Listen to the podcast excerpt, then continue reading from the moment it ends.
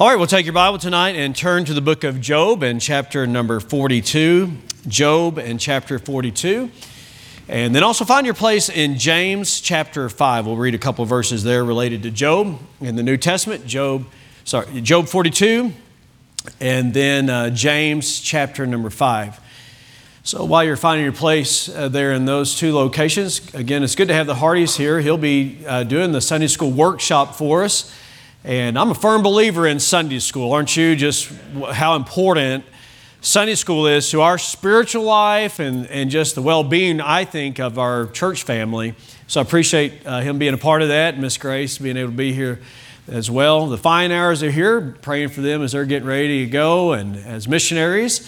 And uh, just glad uh, to have, uh, have them here as well as other guests here as well. So it's a real blessing. We've been in a two year, um, almost said trial we've been a two year journey uh, in the book of Job. And so I've enjoyed that immensely.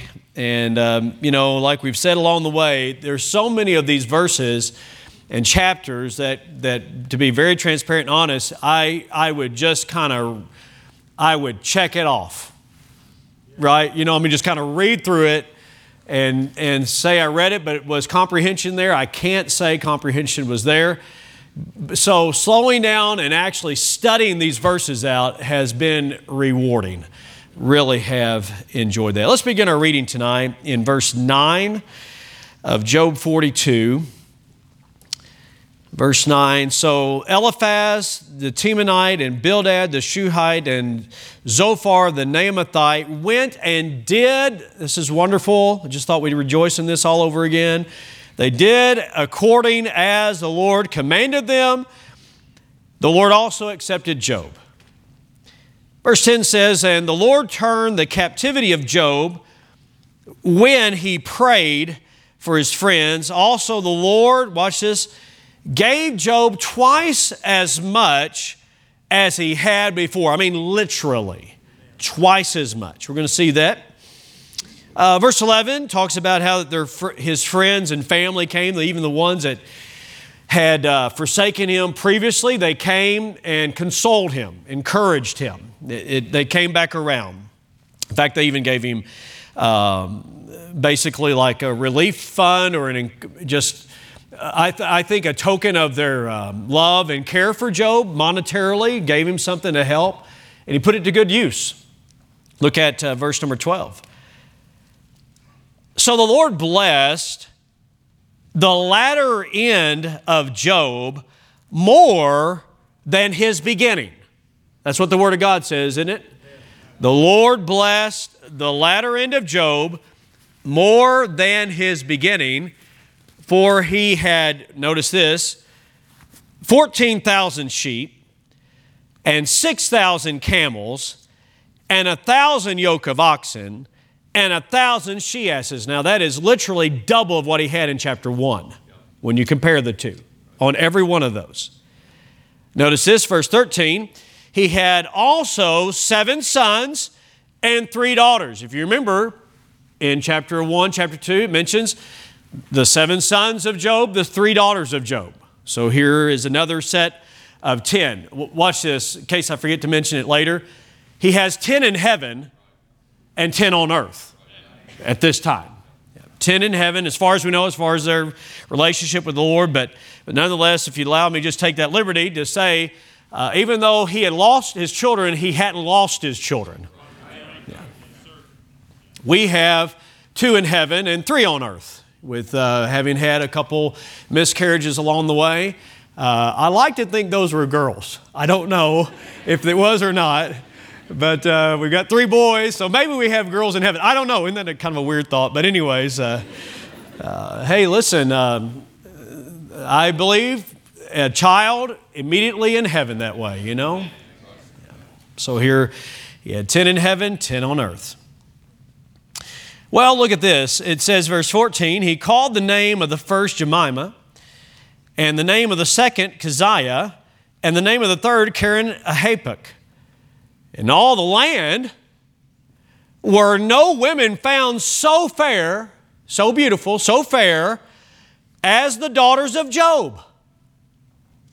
and their father gave them inheritance among their brethren. Now that's significant. You don't see that throughout the Old Testament very often. You do in the book of Numbers. Um, but here it says he gave them an inheritance. Now notice verse 16. After this, Job lived an hundred and forty years and saw his sons and his sons' sons, even four generations. So Job died being old and full of days. That's good. I like that, don't you? Old and full of days. You can die just old. It's better if you die old and full of days, right? There's a difference there. All right, uh, just real quick, hold your place there, but look at James. James is warning those that have riches not to trust those riches. And he's encouraging believers to be patient, to endure. Even though you're going through hard times, just keep going. Just keep going. Just keep going and, and uh, be patient. Verse 10, he says, Take my brethren, the prophets who have spoken in the name of the Lord, for an example of suffering affliction and of what? Patience. And then specifically, he mentions Job. Verse 11 Behold, we count them happy which endure. We count them blessed. We count them happy which endure. Ye have heard of the patience of Job. You've heard of his endurance. You've heard of his patience. You've heard of the patience of Job. Watch this. And have seen the end of the Lord, that the Lord is very pitiful and of tender mercy. Isn't that good? If you're in a trial right now, just know this the Lord is pitiful, compassionate, and He's of tender mercy towards you.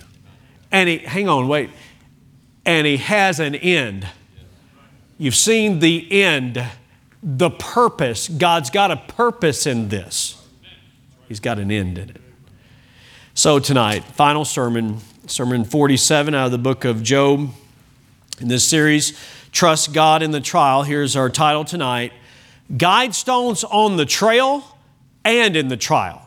Guide stones on the trail and in the trial. The blessings ahead are greater than the burdens behind.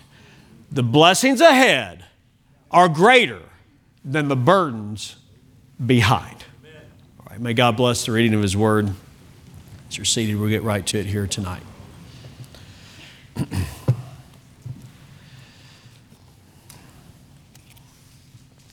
So, our series, as you see on the screen, I just want to use a, this to be a little bit of an illustration here in just a minute. Uh, our, our series has been entitled Trust God in the Trial, and, and I appreciate how Miss Caitlin told me to design that. Is, as you can see, it's just, uh, it's a little ominous, you know, with the, the sea or the ocean and the, and just, you know, the, the clouds coming in. Tr- trust God in the trial.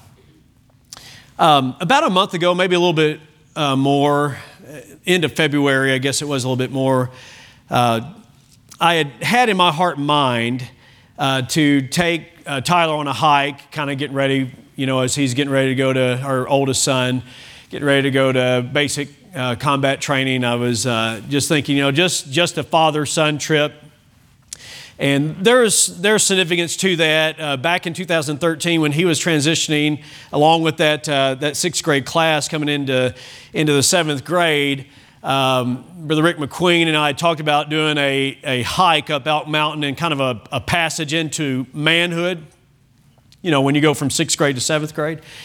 And so, um, anyways, uh, but then the tornado hit, if you remember that year, uh, obviously, if you were here, you do. And and so that, that trip and really that whole summer just changed because, uh, you know, we were down in Moore for weeks uh, helping out, you know, in recovery mode. I mean, for two solid months. And so we never got to take that trip. So we took it this past February, okay? So typically, when we go up Elk or Elk Mountain, and uh, and actually with uh, regard to this past year, so this is this is the group from this past uh, May, it was in uh, 2020. Uh, Elk Mountain was closed due to COVID. I'm not really sure exactly why, but anyways, that funneled everybody to um, Mount Scott. So Mount Scott has a road that goes up, and you can hike up the side of Mount Scott if you're crazy, but anyways, we, uh, we hiked up the road of Mount Scott and we made it to the top with this group of young men and dads. And it's a great trip. We really enjoy it. But I, once you, I don't know if you've been to the mountains of Oklahoma here in, in uh, near Lawton, you know, Wichita Mountains. Uh, it's one of my favorite places to hike, but I mean, you can just see literally for miles, you know, and, and it's just on a good, clear day, you can just see nearly, it seems like, you know, forever. So here's young men making their way up as we're hiking, and, and uh, so many of them have already grown and changed. It's incredible. So I wanted to take Tyler. So we, uh, we had a date set, had to move one of them due to something, I don't remember. Um, and so then we just said, all right, rain, sleet, hail, snow, whatever, we're going on this day. And so, anyways, here was the day. You might remember it was a very foggy day. In fact, you literally, you can only see about uh, maybe. Uh, now here we've got pretty decent visibility. We're coming up the mountain. This is this is on that uh, that side of the mountain coming up, but uh, so maybe uh, maybe you know 20 to 30 yards ahead of you. Because once we got to the top, you'll see what I'm talking about. Once we got to the top, it looked like this. That was our view. Okay, now I showed you the other picture, right, from Mount Scott, and you can see for miles. So literally, I mean, we're on a rock, and, and you, can't, you can't see it now, but if I'm standing about where I was there, then I'm looking out this way, and, and normally you can just see forever. But that's what you could see. We had a great time. so uh, you can see there, even now, you may not be able to see very much from that, but I mean, my glasses literally, can you see that?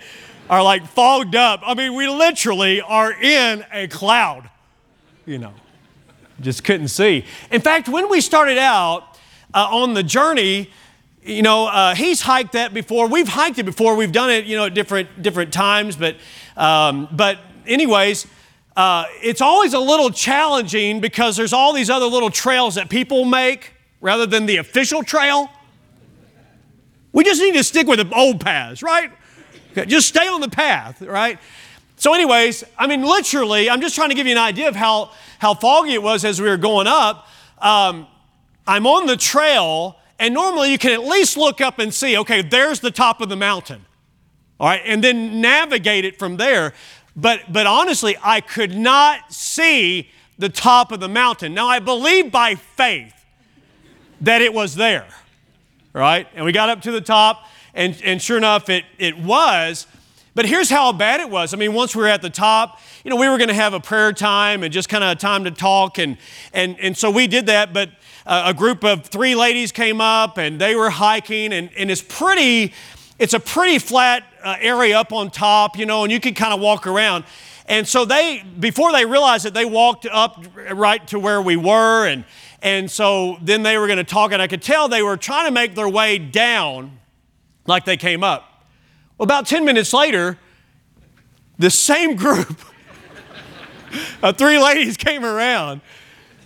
And they realized what they had done, and we realized what they had done. They had made an embarrassing loop around the top of the mountain, not finding their way down. So, unlike what a man would do, they asked, Hey, how do you get down? So I I told them, and, and they made it, as far as I know. So, anyways. So, I'm going somewhere with this. Um, we couldn't see our way up. We couldn't see all the way. We couldn't see very far at all. So, the thing that I learned to do actually was to look, look down on the path because in, in the path, you'll notice, and I, I'm not sure I can zoom in to where you're going to be able to tell a whole lot about it, but there's some stones there that are laid across the trail, some of which are very clearly, you know, cut stones. Uh, in fact, in certain places, it's stair stepped, so you can make your way up a little bit easier.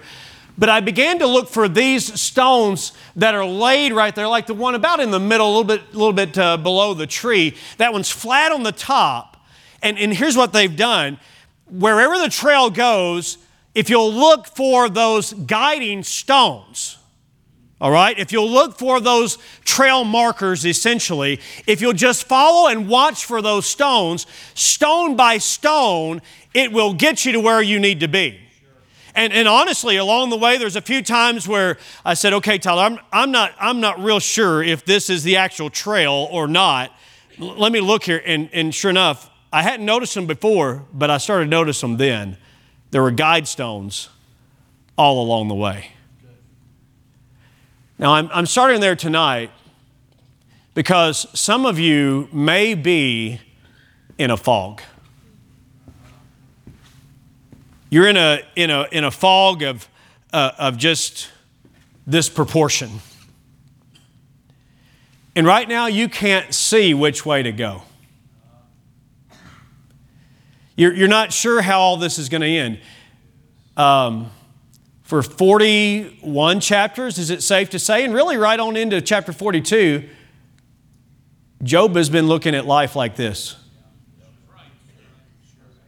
He didn't know why this was happening. He didn't. And, and by the way, he, he never knew this side. He didn't understand why. He had no idea about Satan, who was accusing him of only serving God because God was blessing him. He had no idea about that. He was in a fog, a fog of a trial, and trying to see which way to go. And honestly, there were times that Job wanted to give up.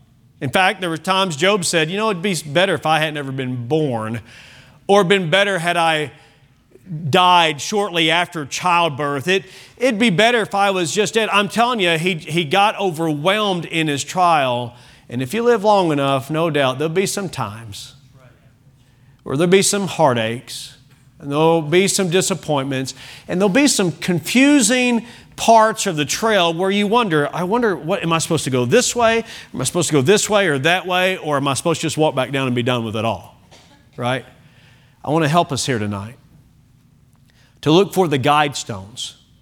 Because the main idea I think we're supposed to get out of this is simply this the blessings ahead of us are far better and far greater than the burdens behind us. The blessings ahead of us are far better than the burdens behind us. And, and thus, what we've got to do is, is simply this we've just got to trust God in the trial. We've got to trust God in the trial. And along the journey in this book of Job, what we've seen is some guide stones.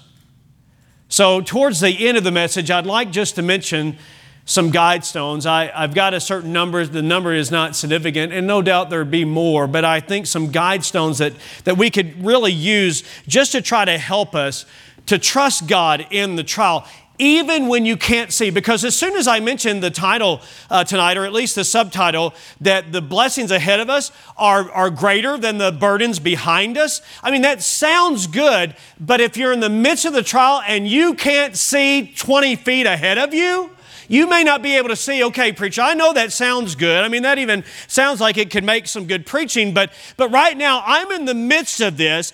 I just lost my loved one. I just lost a, a, a, person in my family, or I'm in the midst of this financial burden. I'm in the midst of this family uh, difficulty, and I cannot see right now because right now all I'm seeing is the fog. All I'm seeing is the trial. How, how can I know? And I think theologically we know this, and intellectually we can know this from the Bible that, that the blessings ahead of us are far greater than the burdens that we're going through right now. But when you're in the midst of it, it's hard to see. It's hard to see. Well, Job's friends, they certainly um, they went on a journey, didn't they? and they needed to be forgiven. I, I just wanted to remind you of the message even from last week and, and, and how that they needed to be forgiven because they had wrongly accused Job and, and not only wrongly accused Job, but even more so, they had misrepresented God. And so that needed to be straightened out. And God took them, took issue with them, and helped them to come to a place of asking forgiveness. And I, I think also an evidence of Job's repentance here is the fact that he also forgave them and prayed for them. That's highly significant. I, in, in getting ready for this, I want you to listen to this, this quote here by Warren Wiersbe when he said this. We must not misinterpret this final chapter and conclude that every trial will end with all problems solved. I don't want to give anybody false hope tonight that everything is going to work out like it did for Job and that you're going to have, you know, a, a thousand yoke of oxen, etc. You say, I wouldn't know what to do with that anyway. So good, but I think you get what I mean. Look, it doesn't mean that every problem is going to be solved, all hard feelings forgiven, everybody living happily ever after. He says it just doesn't happen that way. But this chapter assures us that no matter what happens to us, God always writes the last chapter. God always writes the last chapter. He goes on, no matter what God permits to come into our lives, He always has His afterward. He has his afterward. He writes the last chapter, and that makes it worth it all. And so Job has forgiven his friends. He's, he's moving on with that, and we're in what would many ways be called the epilogue of, of the book and it shows that God has the final say in our trials. And so in verse number 10, it says that God gave Job twice as much. Verse number 12 gets specific and says that the Lord blessed the latter end of Job, and we'll come back to that in just a moment. He blessed the latter end of Job more than the beginning. But it may kind of sound trite tonight to say, listen, just hang in there because the blessings ahead of you are, are greater than the burdens that you're going through right now. Somebody might say, yeah, but, but you don't understand the, the weight of the burden that I'm in right now. Well, Job certainly would, wouldn't he? And in fact, maybe you've received encouragement from Job because at least you're not in a situation as bad as what he was in. Right?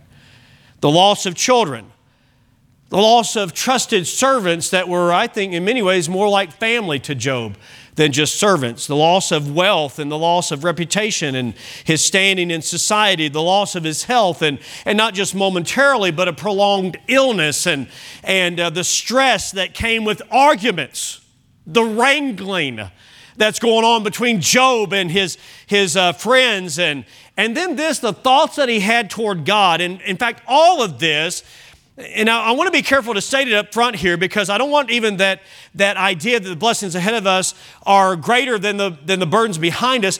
I don't, want, I don't want to convey the idea that the burdens of life are insignificant in any way because they're not. In fact, Job said it this way he, he compared and said that his grief was heavier than the sand of the sea. Back in chapter 6. His grief was heavier than the sand of the sea. You ever have something just weighing down on you?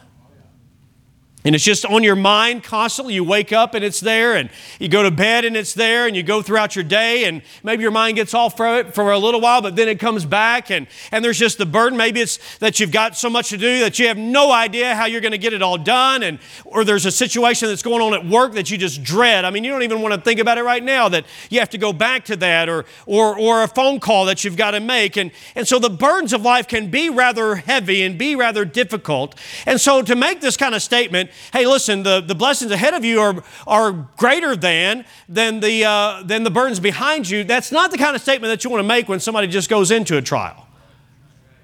Uh, we're not making that statement until two years later. I'm not saying you have to wait that long uh, to make that statement, but I, I think we do have to realize hey, he was experiencing some very and extremely heavy burdens. But Job is given a fresh opportunity at life. But not only is he given it, but I think it's significant tonight, he accepted it. Because sometimes it's one thing to be given an opportunity, it's another thing to actually take it. I'm glad God brought him through that process to where he was willing to take it.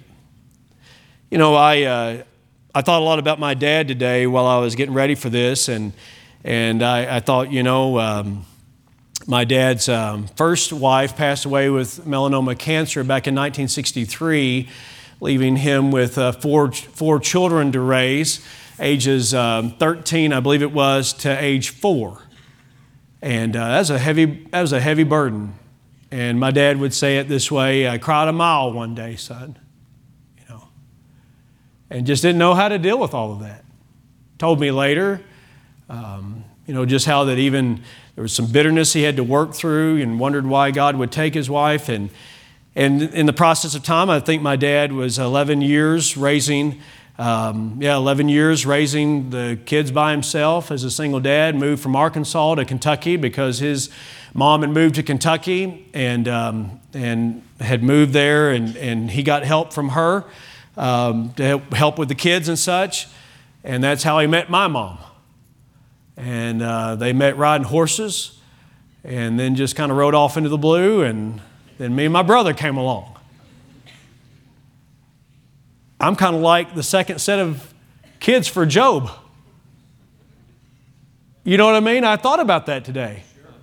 And I thought, I'm glad my dad, you know, was willing to receive God's help to move on. And I'm here as a result of it.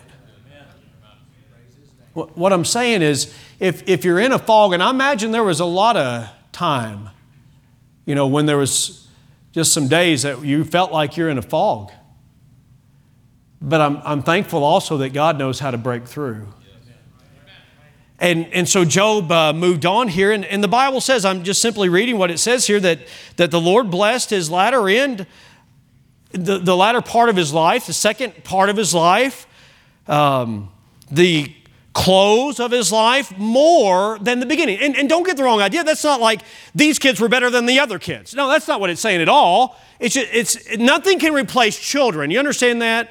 If you've lost a child tonight, there's, uh, or in your life, there's, there's no one that can replace that, that child. Every one of them are significant. But, but what it's saying here is that the Lord bless the latter end of Job. So that word latter end was interesting. The word latter end, uh, the after part, the end, the later part, um, it shows up in two contexts. And I, I, wanted to run this by you here tonight for your consideration because it's used in Proverbs chapter 5. If you're on the Bible reading uh, plan with the church and you read through Proverbs 5, and you know that there is the seductress, the, pardon me, the, the sexual uh, temptation that comes along and, and the, the father Solomon is warning not to go that route because you will mourn at the last. It's the same word. End and last. Sexual sin causes you grief. It's mentioned twice. There is a way that seemeth right unto man, but the end thereof are the ways of death. Same word. Same word, Proverbs 14 and verse 12. Psalm 73 and verse 17. Uh, Asaph, as he's looking around and thinking, why in the world are the wicked getting away with all this and enjoying all kinds of life? And yet here I am trying to serve God. And he said, I didn't understand that until I went to the sanctuary. And when I went to the sanctuary, when I went to the house of God, he says this, then understood I their end. It's the same word. Okay, so God blessed the latter end of Job more than the beginning. And so, in many ways, your choices in life determine your latter end. You following that? Your choices in life determine what kind of result, what kind of outcome that you're going to have. I realize tonight that there are many trials that come on us beyond our control, but you do have control as to your responses in those trials and in those situations. So, in many ways, you choose your outcome, you choose your latter end by the choices that you make. On the other hand, this same word end is used about a good future that's ahead of the righteous. In fact, Psalm 37 and verse number 37 says this Mark the perfect man and behold the upright, for the end, the end result, the end, the outcome, the future of that man is peace. Uh, the same word Miss Jocelyn, I think, mentioned um, Jeremiah 29, that same word is used here. You'll know the verse when I begin to read it. For I know the thoughts, God says, that I think towards you, saith the Lord, thoughts of peace and not of evil, to give you an expected end. Same word. Same word. So God blessed the latter end of Job the, the later part of Job's life. That's what the Word of God is saying to us here. And he used the funds that were given to him in, in this relief stage uh, to, to rebuild his life essentially. And thus, we don't have all the details here, but we do know this. In chapter one, he started out with one with uh, sorry, 7,000 sheep. Now he has 14,000. He had 3,000 camels, now he has 6,000. He had 500 yoke of oxen, now he has 1,000. He had 500 female donkeys, now he has 1,000. In chapter 1, he had 10 sons, and now he has 10 sons on earth. Now he's actually got 20 sons and daughters, uh, 10 in heaven, 10 on earth. And so God has blessed the latter end of Job doubly. It's amazing. And then it names even in verse 14, if you'll notice, it names the daughters uh, Jemima, not, not the one with pancakes, but Jemima, um, Jemima meaning, meaning dove. Her name means dove. Uh, Kezia means cassia. It's uh, cinnamon flowers used in incense and, and you know, um, uh, used with royalty. Karen, in case you're looking for names for girls, here you go. Kerenhappuch means this. I think I just call her Karen for short, but horn of eyeshadow is interesting. Horn of eyeshadow, and so for the eyelashes, the eyelids, the eyebrows, to make the eye attractive, that's what her name means. So all three of their names have something to do with their beauty. The dove, Cassia, and the horn of eyeshadow. That'd be a weird name. Anyways, I'm not sure if I'd want to be named that. But I think the idea is this these young ladies, they were beautiful inwardly as well as outwardly. God blessed the latter end of Job. By the way, um, all these are just simply tokens of God's care, not Him repaying Job. The reason I'm saying that is because we've already learned that Job, Job has already proven he did not serve God for reward, he served God for relationship. So God was not paying Job off. God was just demonstrating his love and care for Job.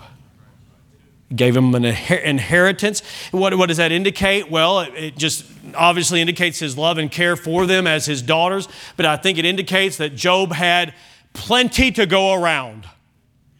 So not only did the sons receive inheritance, so did the daughters. And even Job's life, in terms of his age, it says that he lived after this 140 years more.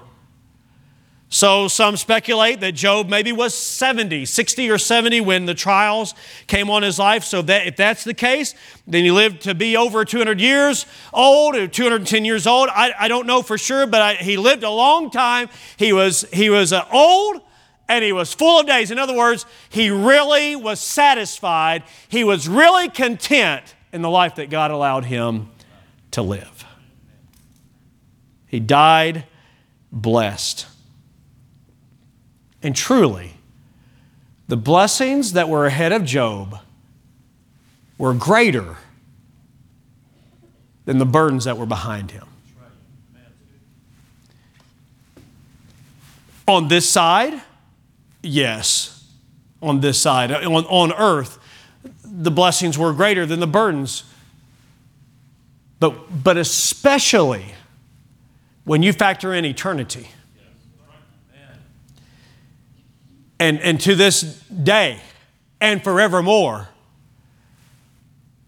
Job and his wife and their 20 children together. And always will be. I'm saying to you, he cried a mile one day. He went through some difficulty, and, and it was significant. It was overwhelming. It was 41 chapters overwhelming. But watch this God got him through that, brought him through on the other side, and doubled everything that he had, including his children and his age and caused him to live a long, satisfying life. I guarantee you this if we could interview Job tonight and we'd say, Brother Job, what, would, what do you think? Would you go through that again? I think in many ways he'd say, I wouldn't want to go through all of that. Come on, all of us would say, that was excruciating. But wait a minute, would we know of Job? Would his life have the impact that God designed his life to have had he not gone through what he did? What if all of Job's life was just strictly about his comfort and once the comfort was removed, he just he got out of God's will and just lived his life? I'm telling you, we wouldn't have the book of Job. But the fact that God allowed him to go through that and designed for him to go through that is not only inspiring to us, but it demonstrates to us that the blessings that are ahead of us far outweigh far overshadow overshadow all the burdens and the pain and the problems of this life. I'm telling you, it's just momentary. What we're going through is just momentary. He can get us through that as long as we follow those guide stones. So when you're in a time of life when you don't know which way to turn and you don't know which way to go, then you may not be able to look up and see where this trail totally leads. But here's what you ought to do one guide stone at a time one guide stone at a time. And then there be times you're wondering, which way do I go here? Do I stay in school or do I not? Do I change jobs or do I not? Do I keep in church or not? Okay, let's just settle that one. That's a guide stone. Stay in church. Stay in the Bible. Stay in God's will. Don't, don't let anything get you out of that. But, but what about all this? What about that person and that person and, and this situation and that situation? Listen, we can't answer all of those things. You're not going to be able to answer all those things. But here's one of the guidestones you don't have to have all the answers to trust the one who does. Just trust the one that will guide you step by step, day by day, decision by decision. And, and rather than trying to understand everything that's going on, just know what He wants you to do and do that, and He'll guide you through it. What are some of those guide stones that we've seen? We've seen this. Here's one guide stone. Because every now and then you're going to wonder, am I on the trail or not? Here's one of the guide stones righteousness does not keep you from suffering. Righteousness may be the cause for your suffering. You say, I don't like that guide stone. It's been laid there. And our Savior said, In this life you will have tribulation. You will have suffering, Things will not be easy. Everything is not going to go your way. And so, if it's really difficult and it's in, even in relationship to your faith, then you may say, you know what, I think we're on the trail because look, here's that guide stone. Another guide stone would be this serve God for relationship, not for reward. Serve God for relationship, not for reward. Because if, if Job had been serving God for reward, not relationship, the book of Job would have been rather short. It would have concluded in chapter 3. Serve God for relationship, not for reward. In other words, God used Job in his situation to silence Satan. Hey, wait a minute, just a moment. Let's enjoy that just a moment. There's coming a day that Satan will be silenced. Satan no longer spoke in the book of Job. Did you notice we do not have a chapter where Satan has an afterword? There's no epilogue that Satan gets to write. God has the final say. God writes the final chapter, and so God silenced Satan, proving that worship can be genuine. And here's a man that lived it.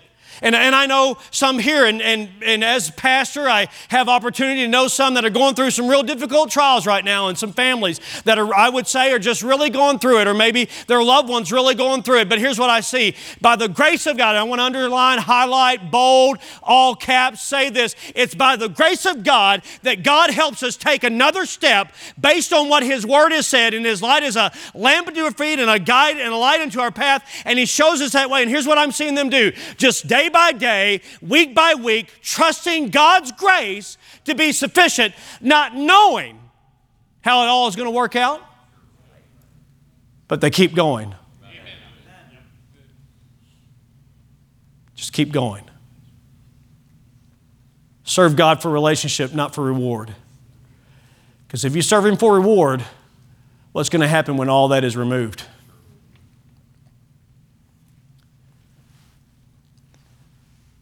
Another guide stone that we learned was this God does not need to be defended, He just needs to be trusted. God does not need to be defended. What we've learned is simply this um, we've got to let God be God. And you may not agree with the way He's running His universe, but let me urge you don't even start to fill out that application. Because we've learned in a hurry, you don't qualify. Yeah, but if I was running things, things would be different right here. This person would not even have been born. And this situation would never have happened. And that wouldn't be going on. And that person wouldn't be the president. And this wouldn't be going Well, I understand a lot of that. But what we got to do is let God be God. And just trust God in the trial. Because when you trust God in the trial, He brings you through it. You know, we renovated this auditorium. Do you remember that? I remember that. Every now and then I think about that. 2016 and 2017. Isn't that right? 2016 2017. We were a year and a half in the gym and live streaming, novel idea, live streaming into the Heartland Singles and the Real People's class. I think about it from time to time. When I'm thinking about projects that come up here, and I'll refer back to that big project and think things like this God got us through this. He can get us through something else. But, but actually, the point I wanted to make was this I come in here week by week and I just enjoy the auditorium. And I don't think about all that we went through to get here, unless somebody asks me about it. You know, so even now, looking back, okay, okay, hang on, hang on. How about this? Deuteronomy. I'll never look at the book of Deuteronomy the same ever because I preached the book of Deuteronomy out in the gym. It's the gym book now in my mind in many ways. I need to take another run at it, right? But I've got fond memories. I'm glad they're memories, but I've got fond memories. Preaching the book of Deuteronomy and First Corinthians and Proverbs. Well, I mean, we were we were in Proverbs a long time anyways, but Proverbs, I've got fond memories there. I can look back and I can remember all that. But honestly, week by week, day by day, I don't really even think about all that we went through because now what we are enjoying is so much better than what the burdens were then. The burdens were worth it.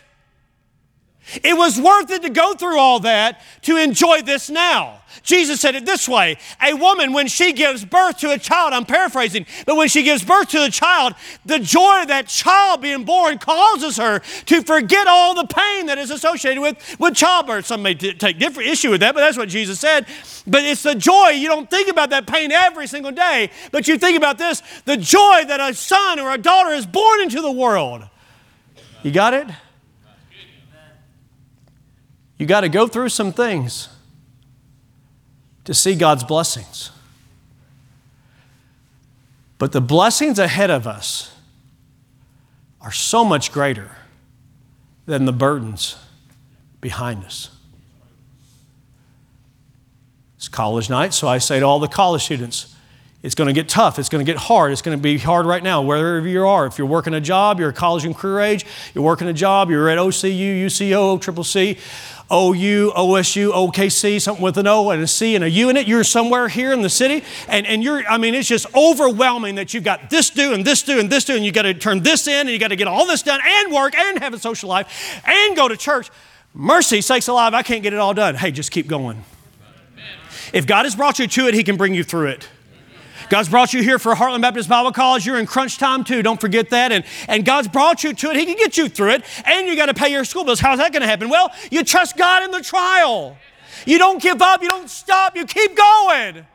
You don't change and do something else. Don't take a little rabbit trail here or another trail there that some man made. Stay on the path. Look for the stones. Look for the way that God leads. It'll be there. You'll be confused every now and then. You won't know what to do. You won't know how to handle this. Young marrieds, you won't know how to handle that. Old marriage, you won't know how to handle that. Parents, you won't know what to do sometimes. Grandparents, you won't know what to do sometimes. Hey, people working jobs, you won't know what to do sometimes. People with parents that are aging and you're trying to figure out what to do there, you won't know know what to do sometimes, but I'll tell you who does.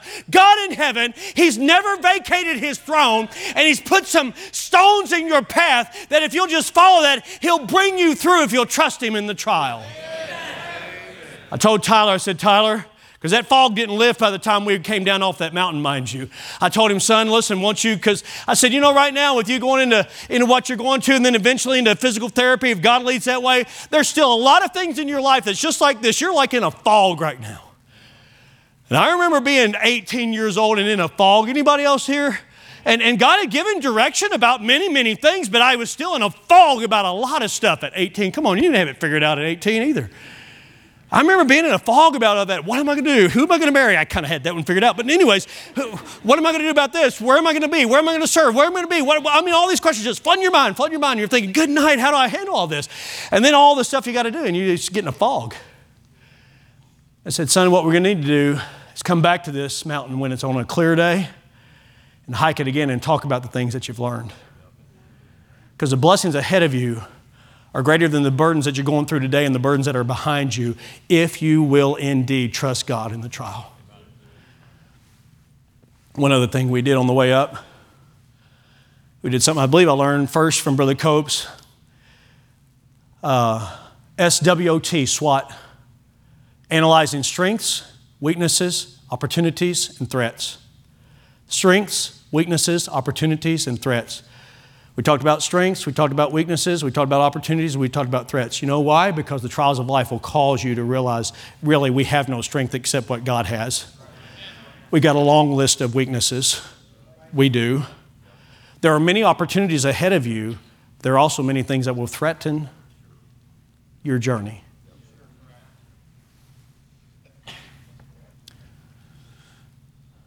Sometimes coming down off that mountain is more challenging than going up. Because uh, a mountain looks different on the way down than it does on the way up. And I found a few trails that I thought was the trail, but I didn't know about those guide stones at the time. And so I took that trail, and that was a deer trail or an elk trail on Elk Mountain. Let's go elk. Elk trail. And I'm not built like an elk. And that trail got tough because I was off the right path. Can I say something to you here? Not trying to stretch the analogy further than what it ought to be, but let's preach it while it's there. The way of the transgressor is hard. You got to stay on the path that has been laid out for you by God and His Word and godly people and look for the stones. They're there. They're there. You've just got to trust God in the trial. Let's stand together here tonight. Father, I want to thank you that in the trials of life, you've made the provision whereby we may keep going even when we don't understand, even when things seem so overwhelming. God, those trials certainly provide us an opportunity to get to know you more and coming to know you more, God, to trust you more intimately, more thoroughly, even in life. And God, I'm thankful tonight that we don't have to have all the answers to trust you since you do have all the answers. I pray tonight, dear God, for the dear members of Southwest Baptist Church, some of whom are in the midst right now of a trial and maybe they can't see the way to go. I pray that you'd help them. And then our guest as well, there's some here that maybe have a situation of life, even that has brought them here. I pray that you'd help them to trust you. Lord, we'll thank you for that tonight. In Jesus' name. Amen